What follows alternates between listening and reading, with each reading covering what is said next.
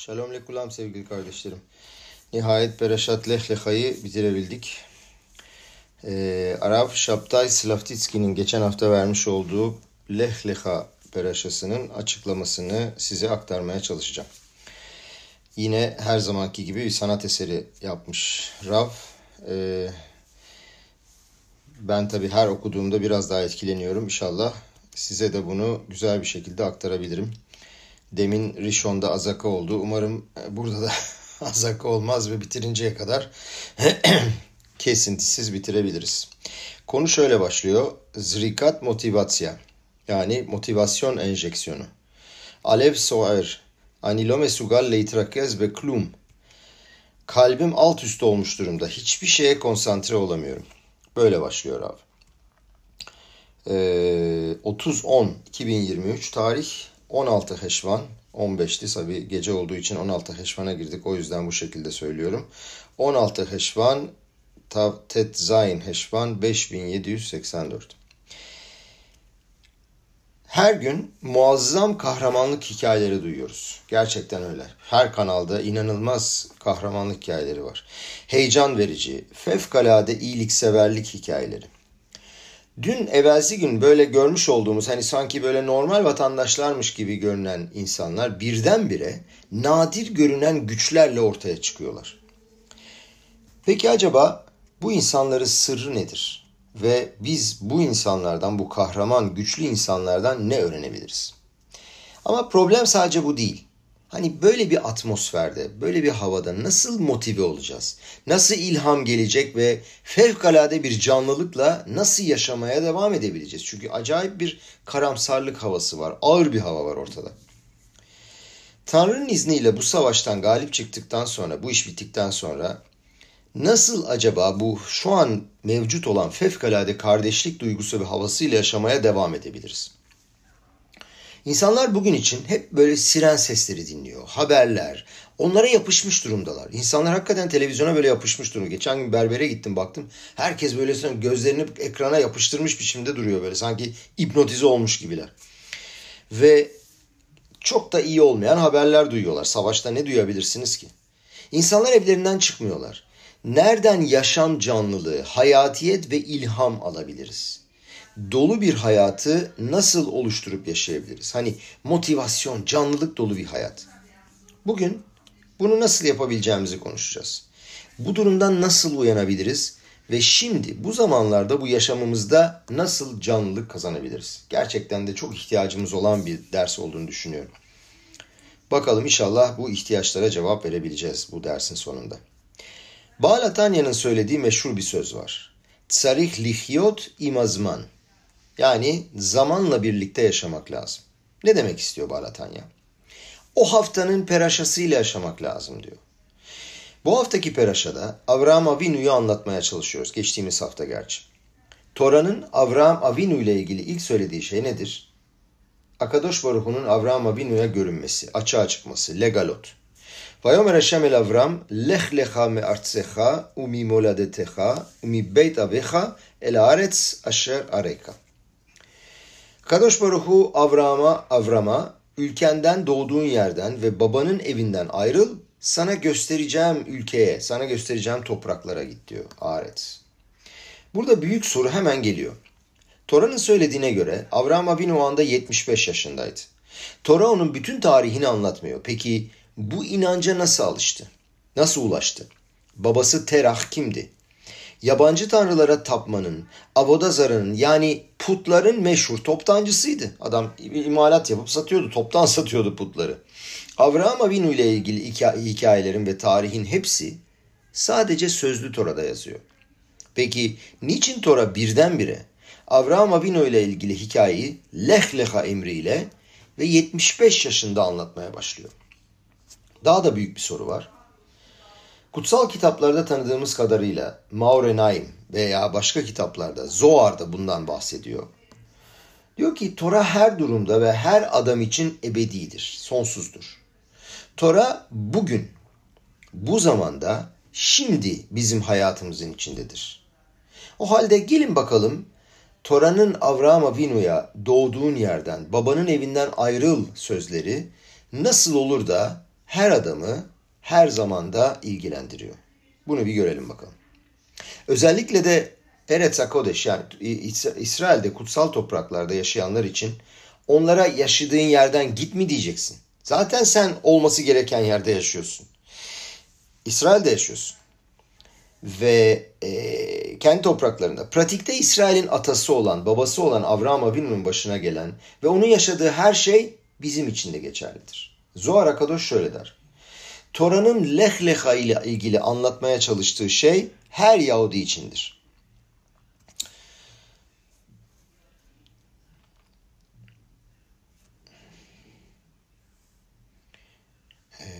Affedersiniz.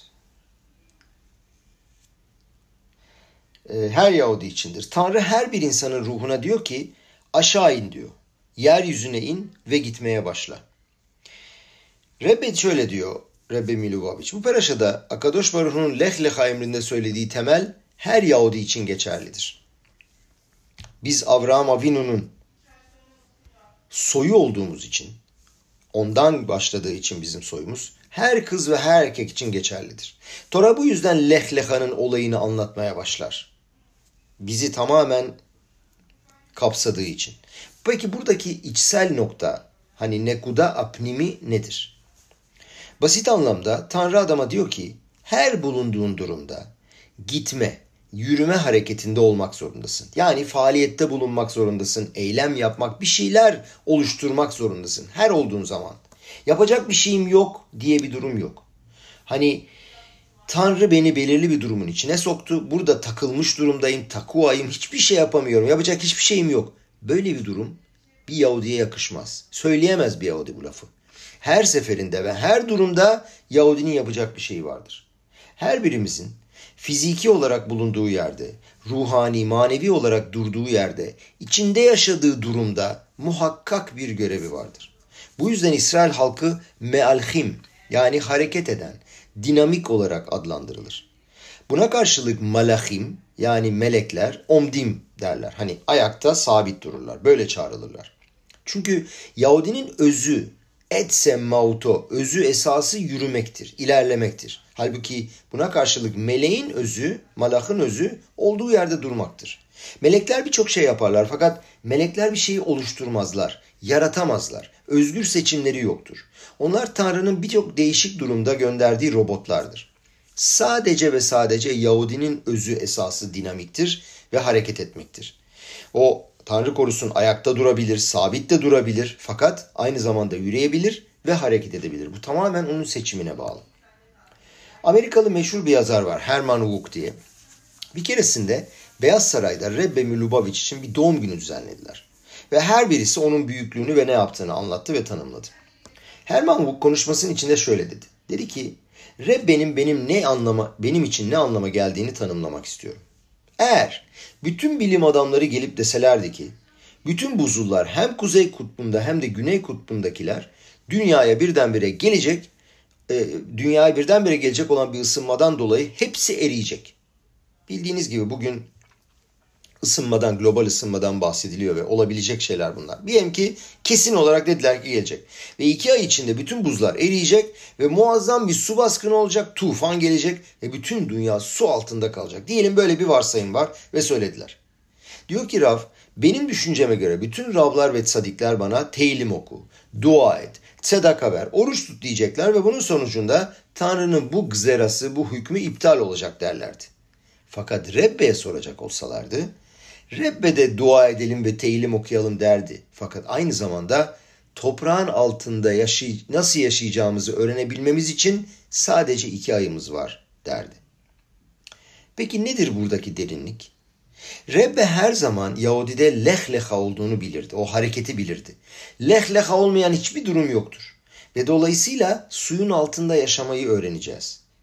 Birincisi bir şeyler yapmak zorundasın. Sadece Tanrı'ya dua etmekle kalamazsın. Tabii ki dua edeceksin. O sana bereketi, şifayı veriyor.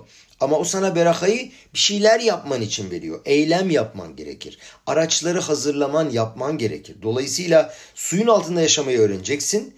Ve Haşem sana berakayı yollayacak ve sonra Leh Leha. Sende olanı açığa çıkar. Kardeşlerim her birimizin misyonu vardır. oluşturacak bir şeylerimiz, ortaya çıkarmamız gereken bir ışık vardır. Elie Wiesel bir keresinde çok heyecan verici bir hikaye anlatmıştı. Bir keresinde bir konuşmasının sonunda dinleyenler sorular sordu. İsmini şimdi hatırlamadığım bir kadın elini kaldırır ve der ki, "Elie Wiesel, babamı tanır mısın? Seninle aynı ölüm kampında bulunmuştu." Elie Wiesel ismi neydi diye sorar. Kadın babasının ismini söyleyince Elie Wiesel'in yüzü bembeyaz olur. Ve şöyle der. "Senin baban beni Shoah'dan kurtardı. Holocaust'tan kurtardı." "Nasıl olur?" diye sorarlar ve şöyle anlatır. "Ölüm kampındaydık ve herkesin bildiği gibi kimse yaşamak istemiyordu. Nasıl bir hayat yaşanıyordu? Dayanılmazdı. Naziler sabahtan akşama kadar insanları sinekler gibi öldürüyorlardı. Durum korkunç ve dehşet vericiydi. Ve ben artık hayatıma son vermeye karar verdim. O gün çalışmadan tamamen tükenmiş bir şekilde geldim ve yatağın üzerine resmen yıkıldım. Yatak dediğimiz de tahtadan oluşan ve üstünde 6 kişinin yattığı bir tahta bloktu. Naziler içeri girip kontrol edip çıktıktan sonra birdenbire bir melodi duyuldu. Bir şarkı söylemeye başladı birisi. Böyle karanlık bir yerde kim şarkı söylerdi ki? Böyle kirletilmiş, iğrenç, düşük seviyeli, her tarafı sıkıntı ve eziyet dolu bir yerde kim melodi çalabilirdi? Etrafa baktım ve o Yahudi'yi aradım. İşte o Yahudi senin babandı. Ona dedim ki, Ribona Şalalam, nasıl böyle karanlık bir yerde şarkı söyleyebiliyorsun? Sakince şöyle dedi babam bana. Naziler benim her şeyimi alabilirler. Ailemi, hayatımı, fakat hayat sevincimi benden alamazlar. Benim yaşadığımı ispat eden o mode'ani lefaneha şeyhizar tabi nişmati, yani o ruhumu bana verdiğin için teşekkür ederim lafı, o neşamamı benden alamazlar ve alamayacaklar. İşte bu sözler beni kurtardı. Baban beni kurtardı. Böyle bir ölüm kampında bile ki hakikaten yapacak hiçbir şey yok. Robot gibisin. Sana ne zaman kalkacağını, ne zaman yatacağını ve her şeyi emir veriyorlar. Hayır, hayır ve yine de hayır. Her zaman yapacak bir şeyin vardır. Her zaman seçim şansın vardır. Şimdi esas sorulacak olan soru, bunu tam olarak nasıl yapabiliriz? Böyle bir ilhamı, böyle bir gücü nasıl alabiliriz? Nasıl mümkün olabilir? Auschwitz'te bile şarkı nasıl söylenebilir? Admor Azaken'in Tanya kitabında söylediği kurallardan bir tanesi Moach Shalit Alalev, yani beyin kalbe hükmediyor. Beyin kalbi kontrol ediyor. Bende olan bütün hisler, kalbimdeki bütün hareketler beyindeki farkındalıkla başlar. Şimdi bundan sonra gerçekten psikolojik bir analiz geliyor. İyi dinlemenizi tavsiye ediyorum. Çünkü hakikaten güncele bağlamak böyle bir şey. Hasidut'un bir sırrı bu bence. Bir daha başlıyorum. Bende olan bütün hisler, kalbimdeki bütün hareketler beyindeki farkındalıkla başlar. Beyin deyin, akıl deyin, zeka deyin, ne derseniz deyin. Belirli bir yemeğe diyelim ki istek duyuyorsam ve bana çekici geliyorsa, yemeği gördüğüm anda ona doğru bir çekim var bende. Bir çekiliyorum. Peki bunun kökü nedir? Beyindeki farkındalık. Bunun yemek olduğunu biliyorum. Bu yemeğin sağlıklı ve taze olduğunu da biliyorum. İşte bu yüzden bana çekici geliyor. Bu demek oluyor ki her duygu beyindeki farkındalıkla başlar. Peki herhangi bir şeyden korktuğum zaman bunun sebebi nedir? Beyin der ki örneğin bu ateş seni yakabilir. Mesela küçük çocuklar karıncalardan korkacaklar. Ne var ki korkacak karıncalardan, ama beyindeki farkındalık o çocuğa bebeğe der ki, daha sonra bebek kendi kendine der ki beyninde bunun ne olduğunu bilmiyorum. Kim bilir bu nedir diyor ve bu bilinmezlik ona korkuyu getiriyor. Herhangi belirli bir randevuya, davete gideceğimiz zaman beynimiz bize orada ne olabileceğiyle ilgili belli bir tanım tanımlar. Bir fotoğraf gösterir, bir resim çizer. Eğer beynim bana o yapacağı randevunun enteresan olmayacağını gösteriyorsa, mesela orada buluşmak istemediğim bir adam varsa, orada benim onlara olan borcumu soracak olan birisi varsa, herhangi bir sebepten dolayı orada olmaya değmez diye benim beynim bir tanım yaptıysa, beyin hemen bizi takılı, takua, mahsur kalmış, saplanmış bir hale getirir. Bizden bütün canlılığımızı, motivasyonumuzu, sevincimizi çıkarır ve bütün bunların sonucunda ben oraya gitmek istemem.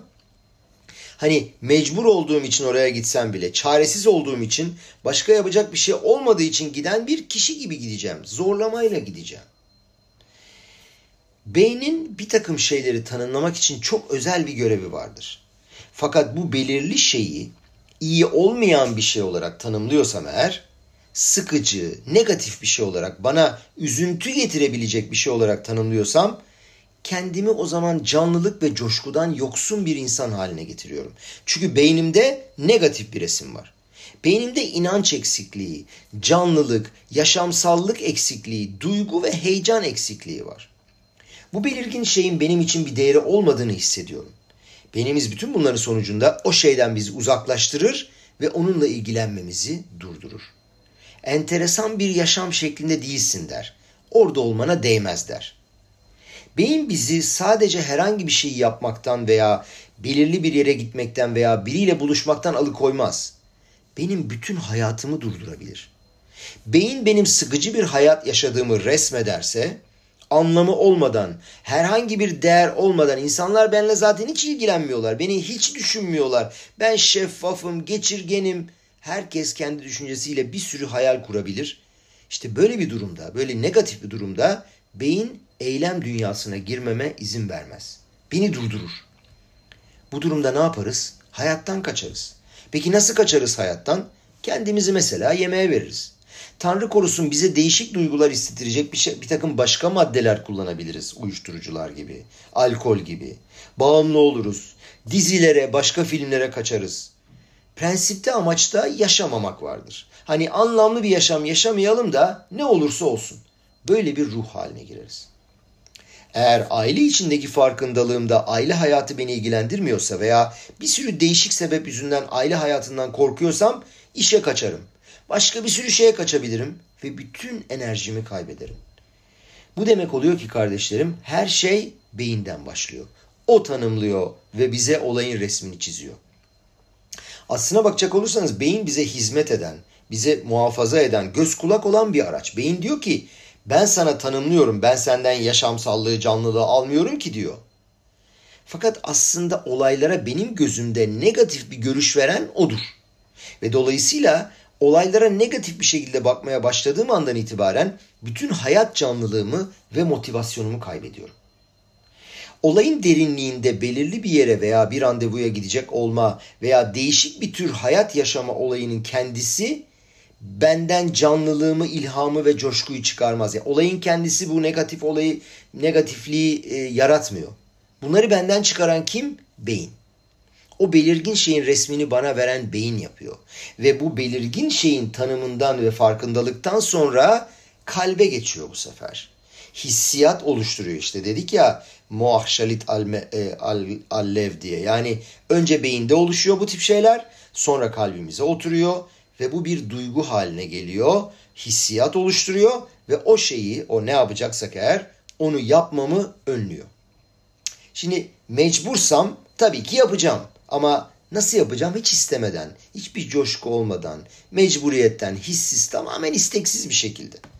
Buna karşılık eğer kafamda olan farkındalık ve resim, o belirli şeyi yaparsam veya o belirgin yere gittiğimde iyi bir şey yapacaksam, enteresan insanlarla karşılaşacaksam, insanlara bir iyiliksever yaparsam, hayırseverlik yaparsam, anlamlı bir şey, mesela onlara yemek verirsem, onları sevindirirsem, o zaman İşten sonra çok yorgun argın olsam bile birdenbire gücüm olduğunu fark ederim.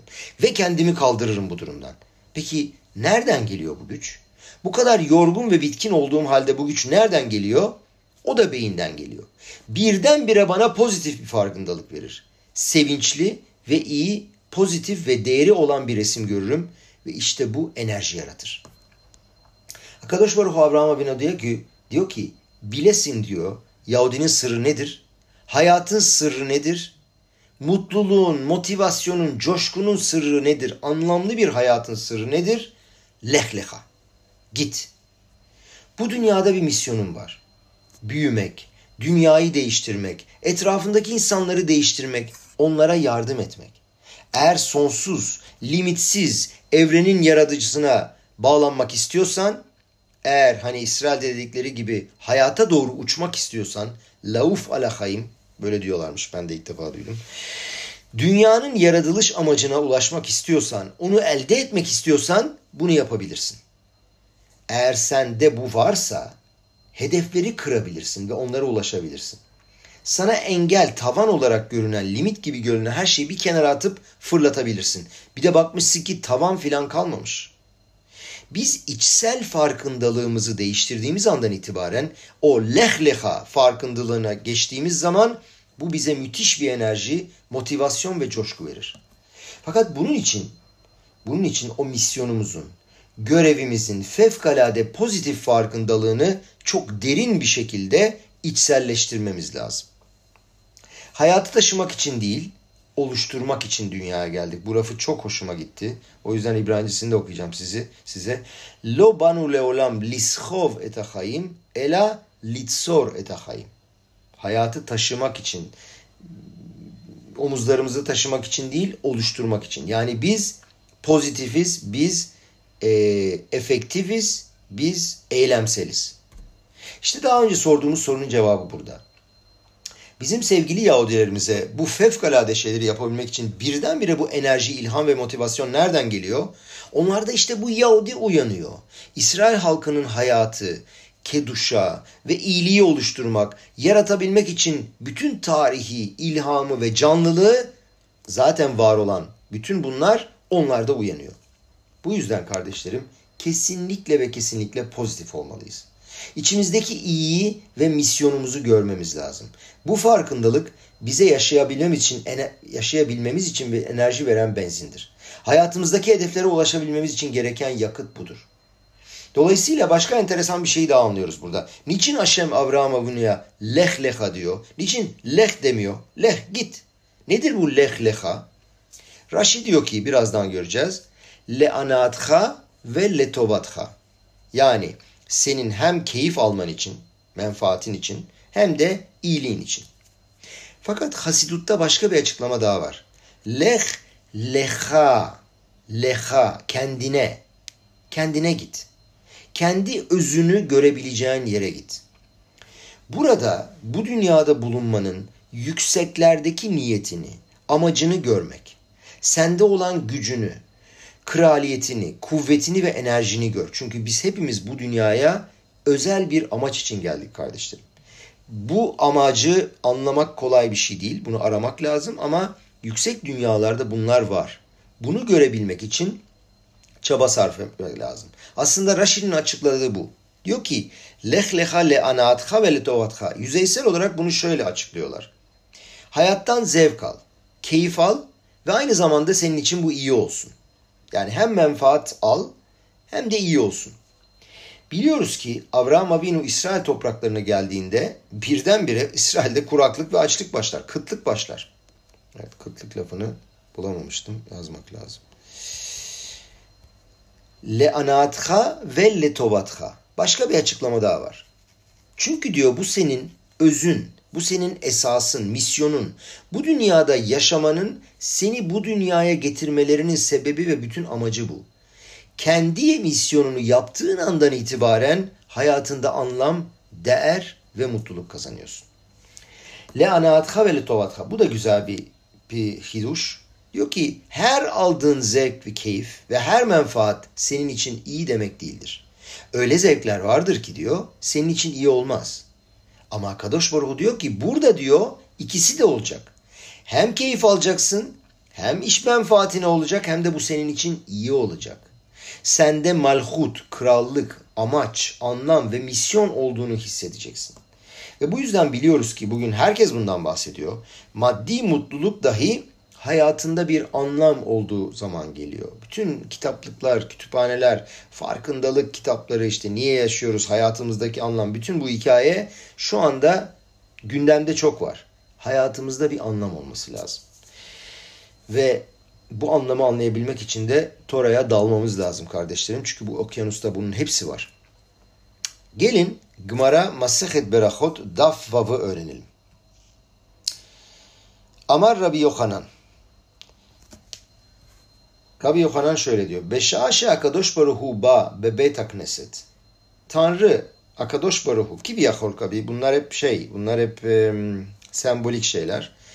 Tanrı diyor Bet Knesset'e, sinagoga geldiği zaman ve lomat saba asara 10 kişi bulamadığı zaman minyan için miyadu koes hemen sinirlenir. Şeneye var. Ne demek bu? Madua bati. Niçin geldim ki diyor ve en işkarati ve en one. Niye geldim ki ben buraya diyor. Aradığımda cevap verecek hiç kimse yoktu diye sorar. Şimdi bu gemarayı gören herkes müthiş bir soru soruyor. Diyor ki ya sinagog geliyor orada 10 kişi bulamıyor. Hani bu demektir ki belki orada 8 veya 9 kişi var. Niçin hemen sinirleniyor ve bir kişi bile bulamadım diyor. Belki orada 8-9 kişi var ama 10. yok. Yüzeysel olarak buna şöyle bir açıklama getiriyorlar. Pşat. 10 kişi orada olamadığı için diyor ki Şhina oraya inemiyor. 10 kişi olması lazım. İnyan. Fakat basitçe anlaşılan ve en iş kimse yok demek bir kişi bile yok anlamına geliyor. Buna karşılık Rav Karneman'ın hiduşunu dinleyelim. Rav Karneman'a o kadar uygun ki bu. Çünkü Rav Karneman Shoa'dan sonra, Holocaust'tan sonra geliyor ve Bnei Brak'ta müthiş büyük bir Tora öğrenim yerleri kuruyormuş. Muhteşem şeyler için çalışmış, savaşmış ve sonunda da kurmuş. Madua bati ve en iş. Niye geldiğimde hiç kimse yoktu cümlesinin yorumu nedir? Diyor ki Rav Karneman, işiyut kelimesinden geliyor. İşiyut kişilik demek. Gücü ve cesareti olan insan anlamında. Yani gücü ve cesareti olan adam iş olarak adlandırılıyor. Şimdi 9 kişi var. Diyor ki bu 9 kişinin arasında gidip arayıp sorup sokaklara çıkıp 10.'yu getirip minyanı tamamlayacak olan bir kişi yok mu? Bunu söylüyor. Herkes oturuyor yerinde. Kimse dışarı çıkıp aramıyor. Bir de 10.'yu bulalım diye. İşte o halde adam yok demektir. Bu güce kuvvete sahip bir kişi yok demektir. Bizim anaşim, iş, kişiler olmamız lazım. Kişilik sahibi, kutsiyet dolu şeyler yaratabilen, yürüyen, leh leha yapabilen kişiler olmamız lazım. Bunun en iyi örneklerinden bir tanesi Rebbe Milubavich'in dünyada muazzam bir devrim yapmış olmasıdır. Holocaust'tan sonra dünyadaki bütün Yahudilerin manevi durumu ayaklar altındaydı. Bazı Yahudiler Yahudiliği ya tamamen bırakmıştı ya da uzaklaşmışlardı. Bu şekilde durumlar vardı ve Rebbe ne yaptı? Genç avrehler, Tora öğrenen gençler alıp onları dünyanın çeşitli yerlerine gönderdi. Şaliyah olarak. Gittiğiniz yerlerde dedi yeşivalar kurun, sinagoglar kurun, habad evleri inşa edin ve Yahudileri yaklaştırın diye onlara talimat verdi. Peki genç avrehler sordular ben mi yapacağım böyle bir şeyi? Ben böyle bir şey yapmaya kadir değilim. Gerçekten de gençler var. Yeni evlenmişler, çoluğu çocuğu olanlar dünyanın bir ucuna gidiyorlar ve bütün bu görevleri almak için üstlerine muazzam bir sorumluluk biniyor. Düşünün kolay bir şey değil. Ve Rebbe cevap veriyordu o gençlere. O yapamam diyen gençlere. Evet yapabilirsin. Bu yüzden Akadosh Baruhu dedi ki leh leha. Sende bu güç var. Akadosh Baruhu'nun sana leh leha dediği sesi iyi dinle. Kaldır şu telefonu ve onun sana ne dediğine sohbete bir kulak ver. Amerika Birleşik Devletleri'nde bunu anlatmak için güzel bir hikaye var. Amerika Birleşik Devletleri'nde bir kadın tanımadığı birisine telefon açar. Ve kadın der ki ya der bu kesinlikle bana bir şey satmak istiyor. Amerika'da böyle hep telefonları açarlarmış işte araba almak ister misin, yeni bir ürün var demek ister misin? Böyle bir sürü reklam ve satış yapmaya çalışırlar. Kadın dermiş ki ya bu muhakkak bunlardan biridir cevap vermez. Karşıdaki birkaç defa daha arar. Ve kadın sonunda cevap verir. Yeter der ya beni aramaya bir son ver artık diye kadını azarlar. Karşıdaki cevap verir. Sadece size son lotoda $500,000 kazandığınızı haber vermek istiyordum. Akadosh Baruhu diyor ki bu sende var. Sadece bunu ortaya çıkarman lazım. Bir telefonu aç bir dinle bakalım. Ne söylemek istiyorum sana. Burada çok enteresan bir şey daha var. Tanrı Avram'a binuya leh leha dedikten sonra ekliyor. Tanrı ona nereye gideceğini söylemiyor. Ona ne diyor? El aretz aşer areka. Sana göstereceğim topraklara diyor. Tora basit anlamda yer burasıdır. Gideceğin yer burasıdır. Burada olacaksın diye bir şey söylemiyor. Tanımlamıyor yeri. Ve Avraham Avinu'nun yolculuğu devam eder. Tanrı Abraham Avunu'ya her birinizin hayatta değişik ve belirli bir görevi var der.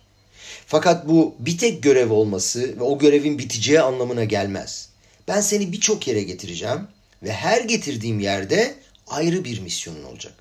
Aşem her Yahudi'ye sana göstereceğim topraklara diyor.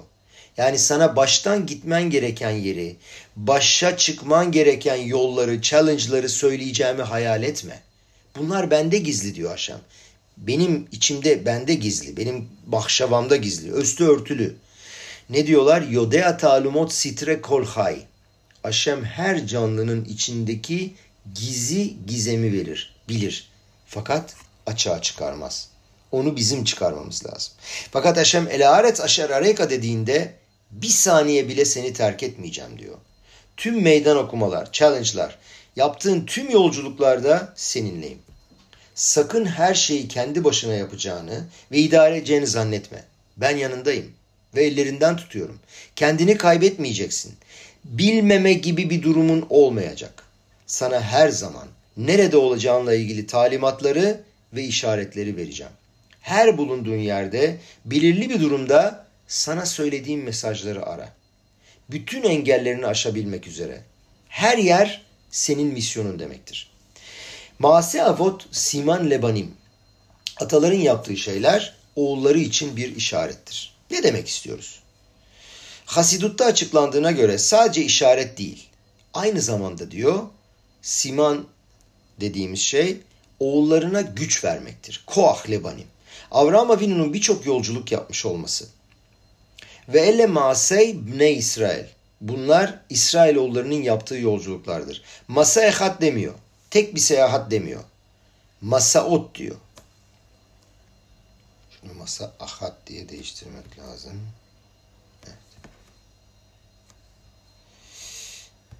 Evet. Masaot diyor.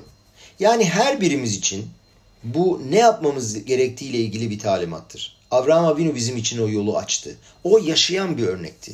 Bulunduğun yerde ve durumda bize yolu ve var olan görevimizi gösterendi. Tanrı bize hayal bile edemeyeceğimiz durumlar gösterir. Geriye baktığımızda 5 veya 10 yaşındayken daha sonra başımıza gelen olayları, bu kaç sene sonunda olayları hayal edebilir miydik? Bunu hiç kimse tahmin edebildi mi? O bulunduğumuz yerler derken sadece fiziksel yerlerden bahsetmiyoruz. Ruhumuzdaki yerlerden de bahsediyoruz. Manevi ve ruhani challenge'larımızdan bahsediyoruz. Herhangi birisi şu anda geçirmiş olduğunuz olaylar itibariyle bizim bulunduğumuz ruhani yerleri tahmin edebilir miydi? Kimse böyle bir durumu hayal edebilir miydi? İşte bu kardeşlerim bizim misyonumuzun bir parçası. Bugünkü bulunduğumuz durumun bir parçası. Bu bulunduğumuz durumla ilgili nasıl davranmamız lazım? Buna karar vermek lazım. Peki bunlarla başa çıkabilecek gücümüz nereden geliyor? Bazen bütün bunları yapma kabiliyetim yok gibi geliyor. Son zamanlarda Rebbe David yollamıştı bana bu videoyu. Yair Azbaher diye bir İsrail ordusunda terörle mücadelede çalışmış olan bir asker. Müthiş etkileyici bir video. Onun itiraf diyor aslında Yair Azbaher'in. Ve bence her bir yarım saatlik bir video aşağı yukarı 25 dakika. Her bir dakikası ayrı bir yaşam dersi. Muhakkak dinlemek lazım. Atarım gruba. İbranice bilenler bakar. Belki de atmışımdır zamanında. Ve enteresandır bu hafta geçen Leh Leha Perashatı'nda hem Rav Shabtai Slavaticki hem de Rav Jacobs'ını dinledim geçen gün. O da aynı adamdan değişik örnekler vermiş. Çok etkileyici. Ve bu adam Simhat Torah sabahı uyanıyor ve babasıyla beraber sinagoga gitmek isterken azaka sesi duyuyor, siren sesleri duyuyor ve anlıyor ki durum iyi değil ve alıyor silahını, kuşanıyor ve doğru güneye gidiyor. Bir sürü terörist öldürüyor ve dünya kadar insan kurtarıyor. Köylerde aynı zamanda onlarla kucaklaşıyor. Leşoz bazı insanların gözlerini kapatmak zorunda kalıyor. Diyor ki ben hem askerim hem de zamanda Rab olmak zorundayım. Hem de bir Yahudi olmak zorundayım insanları kucaklamak için. Ve en son bir laf söylüyor. Rab Jacobs'ın da söylüyor. Bu dersin konusu değil ama başlamışken söylemiş olayım, diyor ki oradan çıktıktan sonra diyor, olay bittikten sonra diyor, tek istediğim bir şey vardı diyor. Her Yahudi'yi kucaklamak istedim. Gerçekten bunu söylerken tüylerim diken diken oluyor. Solcusu, sağcısı, haredisi, hilonisi, şusu, busu, öyle şeyler gördüm ki diyor, başka hiçbir şey yapmak istemedim diyor. Her Yahudi'yi, her kutsal Yahudi'yi kucaklamak istedim diyor. Evet, bu Yair Azbaher'in ertesi gün, bu olay bittikten sonra yani o zor günün ertesi sabahındaki itirafını söylüyor şimdi Rav Shabtai. Şöyle söylüyor. Diyor ki çoğu zaman dua ettim ama diyor sanki böyle otomatik olarak böyle alışkanlık haline gidip böyle tefilimizi takıyoruz. Taledimizi tık tık tık duamızı ediyoruz. Çok meşgul olduğumuz zamanlar genelde hakikaten otomatik dua ederiz. Bazen adam bütün duayı eder. Hani zaten ezbere bilir baştan sonra. Hiçbir şey hatırlamak zorunda değildir. Ancak ayom yom şeni be şabat kodeş. Ayom yom şilişi be şabat kodeş. Şirşelyon vardır ya günün şarkısı. Orada anca biraz düşünür. Fakat asker diyor ki problem diyor gece başladığından, yani ilk geceden sonra başladı. İlk geceyi bitirdik ve sonra sabah. Bütün başımızdan geçenlerden sonra sabah oldu ve Yahudi ne yapar diyor sabah? Dua eder. Öyle bir haldeydim ki diyor bu kardeşimiz, dua etmek istemiyordum. Tanrı ile konuşmak için kalbimde artık güç bulamıyordum. Çünkü çok sinirliyim, çok kızgınım ve bana çok zor geliyor. Ne demek istediğimi anlayabiliyor musunuz? Çok zorlanıyorum diyor. Hani düz bir duvara tırmanır gibi zor geliyor diyor. Edemiyorum dua. Peki böyle bir durumda ne yapabiliriz? Tanımayanlar için, ki ben de tanımıyordum, İgrot Kodeş adında bir kitaplar seti var. Rebbe Milubavich'in birçok mektubunu, yani kişilere yıllar boyunca yazmış olduğu mektupları aldılar ve onu bir kitap haline, bir kitap serisi halinde düzenli bir şekilde koymuşlar. Birçok insan var. Zor durumda, ne yapacaklarını bilmedikleri durumda açıyorlar kitabı. Çat diye bir sayfasını açıyorlar. Ve Tanrı'nın onlara tam olarak doğru cevabı göstermesi için dua ediyorlar. Ve müthiş mucizeler var gerçekten. Bu da bunlardan bir tanesi. Asker diyor ki bu kitabı açtım ve diyor tüylerim diken diken oldu. Tanrı'ya soruyorum. Nasıl sabah duası, hani şahrit yapabilirim diye soruyorum ben. Çünkü yapamıyorum, çok sinirliyim. Tam da diyor açtığım yerde, mektupta Rebbe'nin bununla ilgili bir sorusunu ve cevabını giriyorum. Nasıl dua edebiliyoruz? Dua edemiyorum, bununla ilgili hiçbir duygum ve isteğim yok diyor karşıdaki. Rebbe de şöyle diyor. Kendini başka bir adam gibi düşün. Bu demek oluyor ki yani Yitzhak ve Şimon olduğunu, bu Yair olduğunu unut. Kendi ismini unut. Kendini İsrail'den bir adam olarak, bir Yahudi olarak düşün. Sen o anda kendin değilsin. Sen kendin olduğun için sana zor gelen her şey, o içindeki ben, o aniyi hissettiğin için oluyor bütün bunlar. Bu gayet normal ve anlaşılır bir şey çünkü müthiş şeyler geçti başından, anlıyorum. Fakat sende başka bir adam daha var. Sende iş İsrail, iş Yahudi var. Sende ismi olmayan bir şey var. Helek elokami maal mamash. Sende iki tane kişilik var. Sende bir ben var, isminle o ani var. Bugün geçirmiş olduğun tarihle birlikte. Bir de saf ve temiz neşaman var. Diyor ki Yair, birdenbire diyor anladım. Farkına vardım. Ben Yair Azbaher değildim. Ben Avram'ın oğlu olan bir Yahudiyim. Ben Tanrı'nın Leh Leha el Aretz Asher Areka dediği Avram'ın oğluyum. Bilmediğim bir yere gitmek basit bir sınav değil fakat şimdi savaşıyorum ve bu bana güç veriyor. Ayağa kalktım ve dua ettim. Ben şimdi Yahudiyim, ben Yair değilim. Kendimi kendi animden, kendi benimden kopardım. Akadosh Baruhu ile konuştum, yalvardım. Evreni Yaradan'dan, Ribona Şelolam'dan İsrail'e kurtuluş getirmesini istedim. Ve ne oldu biliyor musunuz diyor, yağmur yağmaya başladı. Ve nahnu maminim bne maminim. Ve biz inanan bir milletiz diyor. Ve yağmur berekettir. Ve anladım ki zor olan kısmı geçirmiştik.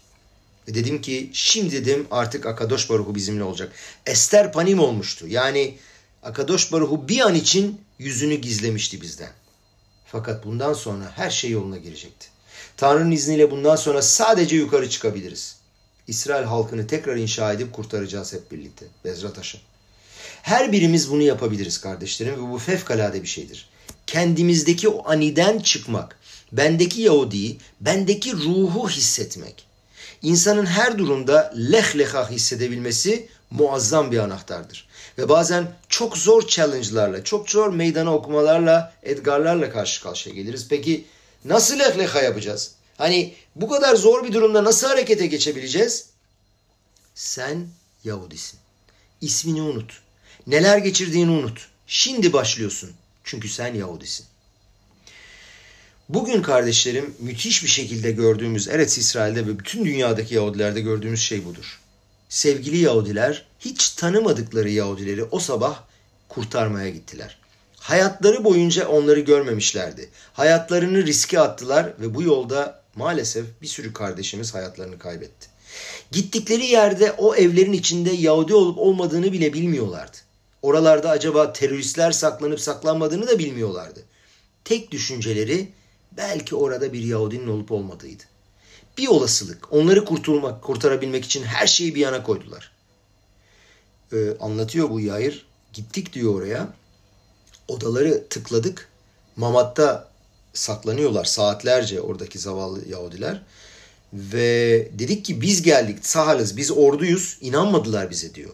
İşte Teilim okuduk, Mişna okuduk, Tefila okuduk. Anca böyle diyor. Yavaş yavaş onlara diyor inandırabildik ki biz ordudayız ve biz teröristiyiz. Bu kadar bir korku ve açıldıktan sonra diyor nasıl bir kucaklaşma size anlatamam diyor.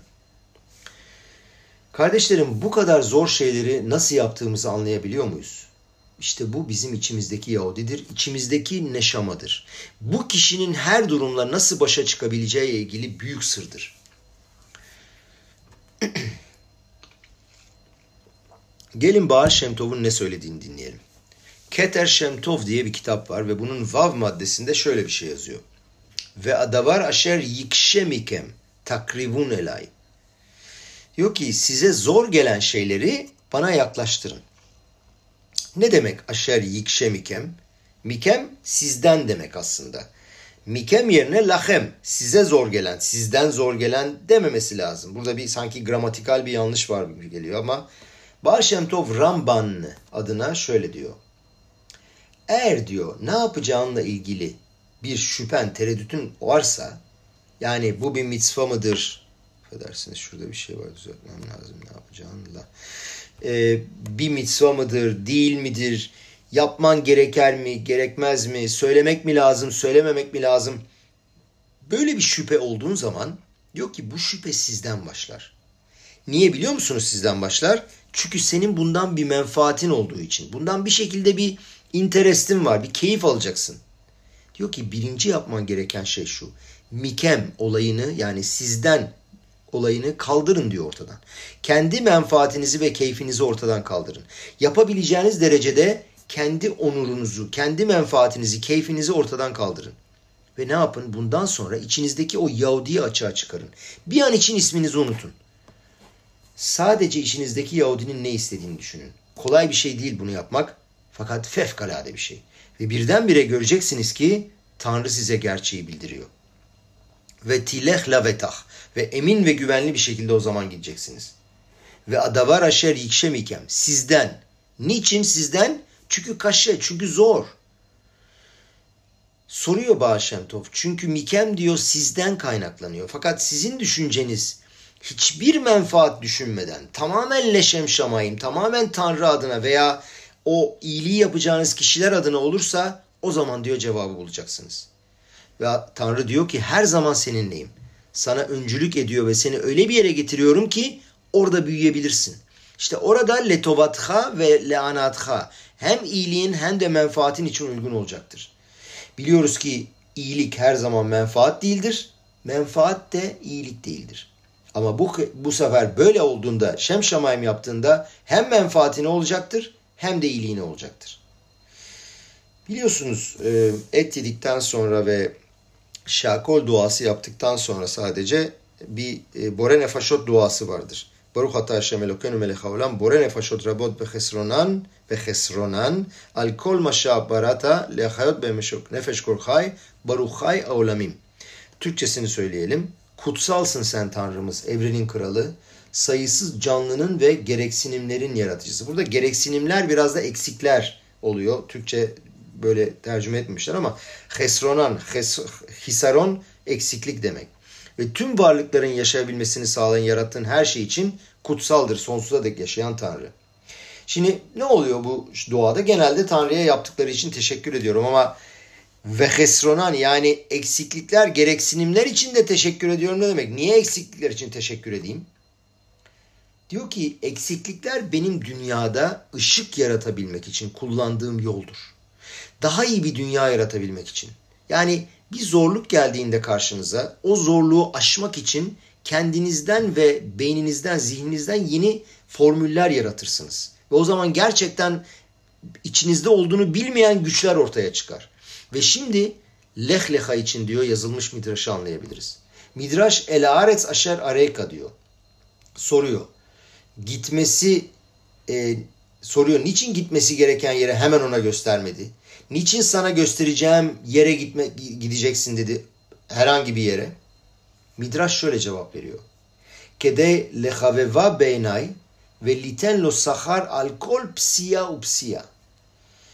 Diyor ki tüm adımları için tek tek ona ödül verebilmek için. Bu da göründüğü kadarıyla çok iyi anlaşılmıyor. Diyelim ki Tanrı Avraham Avinu'ya mesela nereye gitmesi gerektiğini sabit, net olarak söylemiş olsun. O zamanlar bir yere gitmek, birden bir yere gitmek basit bir şey değil. Araba yok, tren yok, hiçbir şey yok. Bütün ailenle ve eşyalarınla beraber gitmek hiç kolay değil. Develerle gidiyorsun, kafilelerle gidiyorsun. Yolda eşkıyalar var.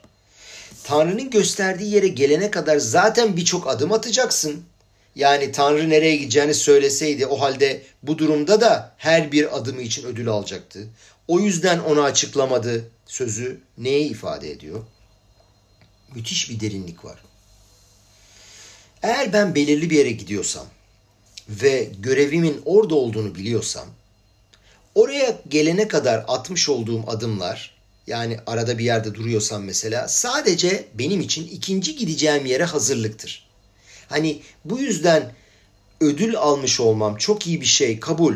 Ama aslında diyor benim öbür tarafta olmam lazım. Daha oraya varmadım. Birçok insan şöyle düşünüyor. Ben diyor oraya gelmem lazım. Oraya gelmek için harcamış olduğum efor, gittiğim yol bir şey değil. Çünkü ne fark eder? Yani sonuç olarak oraya bir gelmem lazım. Akadosh Baruch Hu diyor ki hayır diyor. Öyle değil. Her attığın adım, her bulunduğun yer senin bulunman gereken yerdir. Senin misyonun oradadır. Leh Leha oradadır. Challenge'lar oradadır. Orada Tora'yı, Keduşa'yı, İsrail sevgisini ve sevgi ve sıcaklığı yaymak zorundasın. Amaç bulunduğun yerdedir. Gideceğin yerde de bir amacın olacaktır. Fakat şu anda bulunduğun yer neredeyse orada bir amacın var. Eğer buradaysan senin yerin budur. Tanrı seni dolaştırıp tam da olman gereken yerini hazırlıyor. Dolayısıyla her durumda ve attığı her adımda Avraham Avinu şunu düşündü. Bu durumda benim ne yapmam lazım? Işığı, tanrısallığı, kutsallığı ve iyiyi açığa çıkarmam gerekir. Tanrı eğer beni buraya getirdiyse neyi hedefliyor acaba? Bu tek bir yolculuk değildir.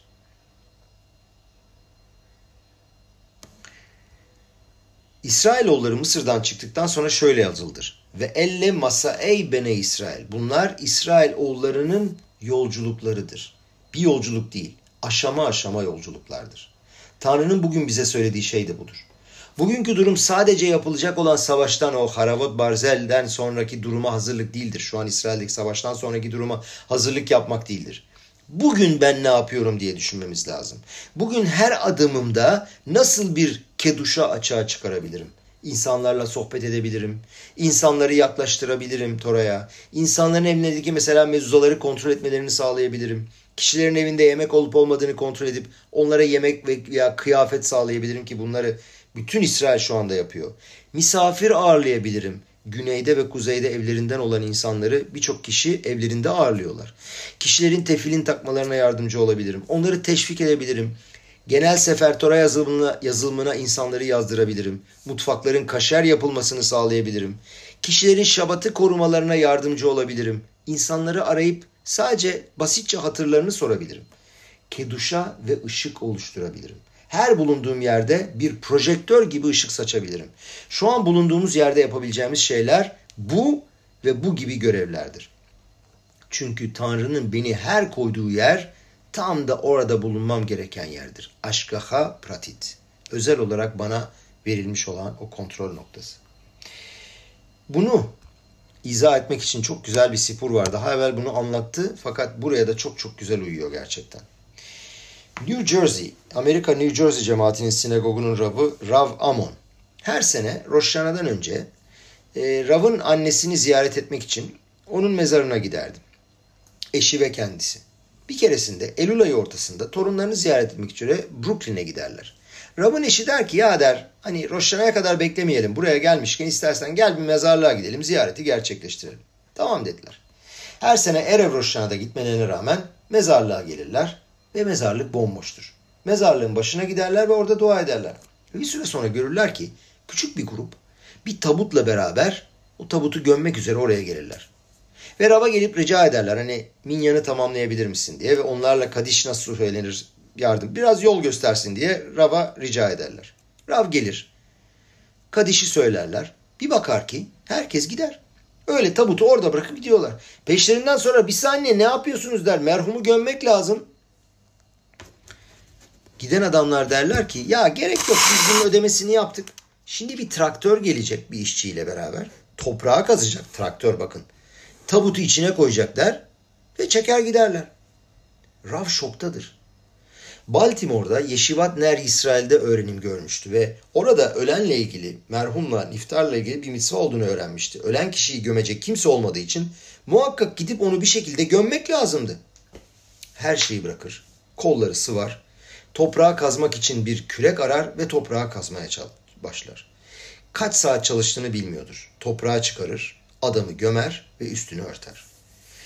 Ve sonra bu kadar saat çalıştıktan sonra adamın isminin yazılı olduğu tabelayı bulur ve üstüne asılı olduğu tahta parçasını toprağın üstüne diker. Ve ancak o zaman adamın ismini görür ve çok etkilenir, sarsılır birden. Ve sorar kendi kendine, Akadosh Baruhu niçin beni buraya getirmişti? Her sene Roşana'dan önce gelirim buraya, bu sefer Eylül ayının ortasında geldim.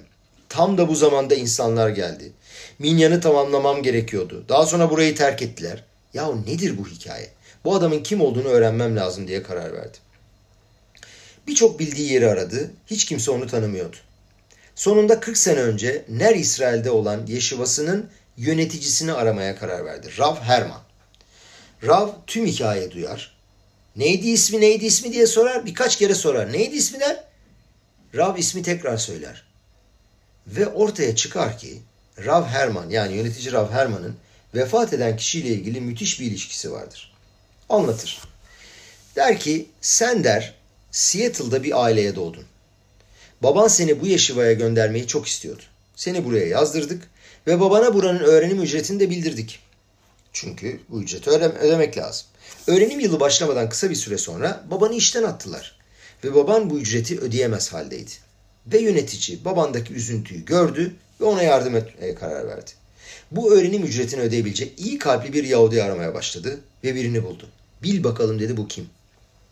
Bu Yahudi dedi senin demin gömdüğün Yahudinin ta kendisi. Düşünün 40 yıl sonra kendi öğrenim parasını ödeyen adamın gömülmesi işiyle o ilgilenmişti. Şöyle bir hayal edin. Eğer oraya o gün gelmeseydi veya gelseydi ama ondan o gruba katılmasını istemeselerdi ve adam herkesin gittiğini görünce niye oturup kendi mezarı kazsın? Niye çalışması lazım? Söylerdi başka birisi yapsın. Cevap şu. Ki amakom azze she'ata nimtsa admat kodeş. Moşe Rabenu'ya Akadosh Baruhu'nun söylediği şey. Bulunduğun yer kutsal topraktır. Tamam Tanrı'nın bulunmanı istediği yer orasıydı ve senin o an görevin buydu. Bu Tanrı'nın seni fırlattığı durumdu. Fırlatıp attığı yer yani kondurduğu yerdi. Bu tam da olman gereken yerdi. En leha adam şe'en lo makom, en leha adam şe'en lo şa. Bir yeri olmayan ve bir saati olmayan kimse yoktur. Ve bu cümlenin manası demin anlattığımız hikayeyle ilişkilidir. Benim bulunduğum yer ve zaman tam olarak da olmam gereken yer ve zamandır. Bereşit Havket şöyle yazar. Vayikatsi Yaakov Mishnato vayomer achen yesh Hashem bamakom haze ve anochi lo yadati. Yaakov uykusundan uyandı. Tanrı kesinlikle burada ve ben bunu bilemedim dedi. Ne diyor Yaakov Avinu? Bu yerde de Tanrı var diyor. Bu yer sadece maddi bir yer değildir. Aynı zamanda ruhani bir yerdir. Makom, yer ile alakalı. Hani birisi sana bir şey getirecek veya sen biriyle buluşacaksın derse, bazen dersin ki ben burada değilim. Anilonim sabah makomazı. Ben burada değilim, bu yerde değilim. Adam kendi kafasında ben başka bir yerde bulunuyorum der. Kaç tane Yahudi bir sürü olay yüzünden başka yerde bulunuyorlar. Kafaları başka yerde demiştik daha belki derslerde. Hani nerede kafanız ve kalbiniz neredeyse siz oradasınız aslında. Kalpleri başka yerde. Beyinleri, akılları başka yerde.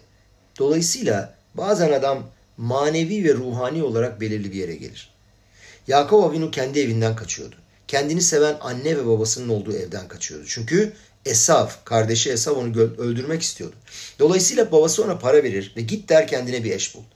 Esav onu öldürmek istiyordu fakat babasına olan, İshak'a olan saygısından, İshak Avinu'ya olan saygısından diyordu ki eğer babam beni öldürdüğümü duyarsa uygun olmaz. Ne yaptı? Kendi oğlu Elifaz'ı gönderdi. Oğluna dedi ki eğer sen Yakov'u öldürmezsen ben seni öldürürüm. Ve Elifaz ne yapar? Yakov'u yakalar. Yakov ona der ki ben zaten ölü sayılırım. Ani haşuf kemet. Sana bütün paramı vereceğim ve sen işini görevini o zaman yapmış olacaksın. Ve ne yapar? 5 parasız umakiye leharan kim bemakli avartiyet ayarden. Sadece elinde asası vardı. Başka hiçbir şey yoktu. Ve aspitom vayifka bamakom. Aşina bir yere geldi. Sanki öyle bir yere geldi ki sanki görünürde oraya gelmesinin bir manası, önemi yoktu. Ve niçin oraya gelip uyumak istedi? Kiba şemeş. Çünkü Tanrı güneşi batırmıştı. Ve birden anladı, farkına vardı. Vaa dedi, işte bu dedi aşka hapratit. Bu dedi bana özel olan bir zaman ve o zaman bu zaman. Hemen uyudu ve o meşhur rüyayı gördü. Sulam mutsav artsa. Ve Akadosh Baruch onunla birlikte olacağının sözünü verdi. Ve Yaakov anladı ve şöyle dedi. Burada da. Benim ruhani ve manevi yerimde de Aşem burada ve benimle beraber. Ve burada kutsal olanla karşılıyorum. Mekomo şel olam. Bazen belirli bir durumda, belirli bir yerde, belirli bir işte, ailede, arkadaşlar arasında, belirli çocuklarla, belirli manevi duygular içinde bulunuruz. Ve daha sonra sorarız. Tanrım ben niçin bu yerdeyim? Ama komase admat kodeş. Senin bulunman gereken kutsal yer orası çünkü. O yüzden oradasın. Ve hafta et Aşem elokeha bechol levaveha. Tanrın Aşem'i bütün kalbinle seveceksin. Ve Rashi diyor ki burada şelo yelebha haluk ala makom. Kalbin o yerde bölünmüş olmasın diyor. Ne demek istiyor burada? Bechol levaveha, tüm kalbinle. Reb Shloime Mikarliner şöyle diyor. Amakom çok kere Tanrı'nın ismini betimlemek üzere söylenmiştir.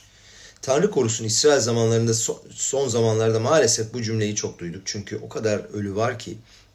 Amakom yenachem etchem. Tanrı sizi teselli etsin denildiği zaman amakom derler. Tanrı'yı tasvir etmek için. Şelo yelibha haluk alamakom. Bazen kendi kendine soruyorsun. Ribono şelolam. Sen makomsun. Sen yersin. Peki niçin beni bu yere koydun? Niçin? Kalbinin derinliklerinden sorular soruyorsun. Nedir behol levabha? Şelo yelibha haluk ala makom. Yani o yerle ilgili bir tereddütün olmasın. Bir bölünmen olmasın. Çünkü oradaysan sen, senin yerin oradadır. Yazılı olduğu gibi. Kol makom şegalu İsrail şehina imaem. İsrail neredeyse şehina onlarla beraberdir. Şehina oradadır. O bulunduğun yerdedir. Tanrı'nın Avram Avinu'ya söylediği El Aretz Asher Areka dediği budur. Ma molih, ma noten koah le adam ela bilti noda. Bilinmeyen bir şey karşısında adama gücü ne verir? Emuna. Tanrı'ya inanma gücün var. Emuna gücün var. Şemot Peraşası'nda Perek Hafvav, Perek Haf'ta nasıl söylüyor pasuk? Bechol amakom asher askiret şmi avo eleha u berahtiha. İsmimi andığın her yerde geleceğim ve sana beraha vereceğim. Gemara diyor ki kol makom şataba taskiret akadosh baruhu. Her geldiğin yerde diyor Tanrı'nın ismini hatırla ve hatırlat. Peki behol ha makom aşer askirdeki ha nedir? Yani makom ha makom d gibi. Heya yediya İbranice'de olan. O her bulunduğun yerde ismi hatırlat diyor ya. İşte o her yer o yerdir. The place, olman gereken yerdir. Bu senin için şimdi en önemli yerdir ve bu dünyadaki görevindir, amacındır. Bulunman gereken yer odur. Ve Tanrı elini tutuyor ve seninle birlikte yürüyor ve senin şunu düşünmen lazım. Ben burada iyilik, ışık, keduşa, kutsiyet nasıl aşağı çıkabilirim? Kardeşlerim, umarım bir an evvel pek yakında Maşiyah Tzidkenu'nun gelişine nail olalım. Tanrı'nın izni ve isteğiyle bu Eretz İsrail'in içinde bulunduğu korkunç ve zor durumdan büyüyerek, gelişerek, yeşererek çıkaralım. Litzmoah. Ve Tanrı'nın isteğiyle Maşiyah geldiğinde Tanrı'nın her yaptığı şeyin sadece iyiliğimiz için olduğunu görelim. Amen ve chen yiratzon.